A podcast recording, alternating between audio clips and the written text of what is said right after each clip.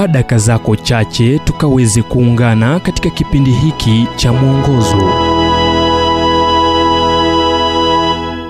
Kustahimili moto.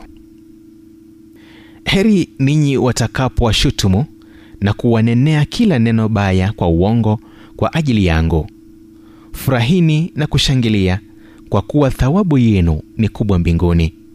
Kwa maana ndivyo waliowaudhi manabii waliokuwa kabla yenu mathayo mlango wa tano mstari wa 11 hadi 12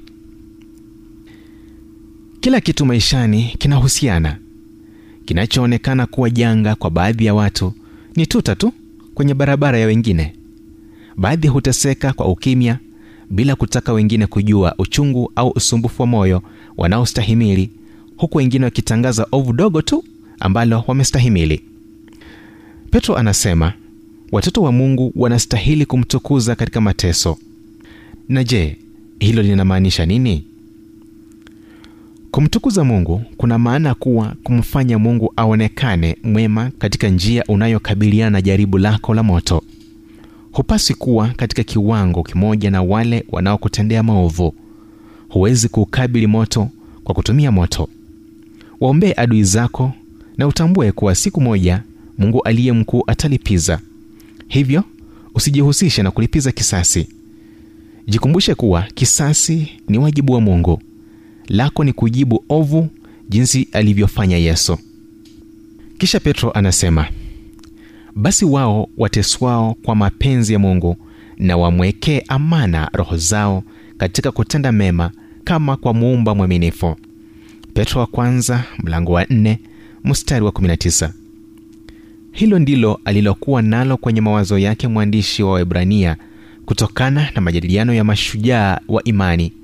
Tukimtazama yesu mwenye kuanzisha na mwenye kutimiza imani yetu ambaye kwa ajili ya furaha iliyowekwa mbele yake aliyostahimili msalaba na kuidharau aibu naye ameketi mkono wa kuume wa kiti cha enzi cha mungu waibrania mlango wa 12 mstari wa pili kuyalenga macho yako kwa bwana bila kutazama jaribu la moto au mtu anayekusababishia machungu ndilo jawabu la pekee.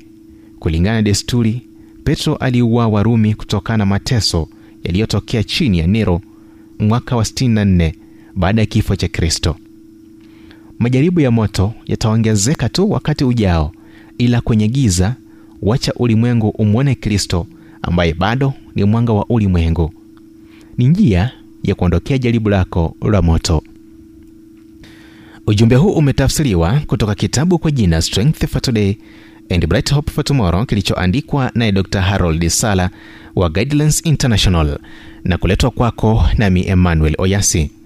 Na iwapo ujumbe huu umekuwa baraka kwako tafadhali tujulisha kupitia nambari 722 331 412 kumbuka ni 722 331 412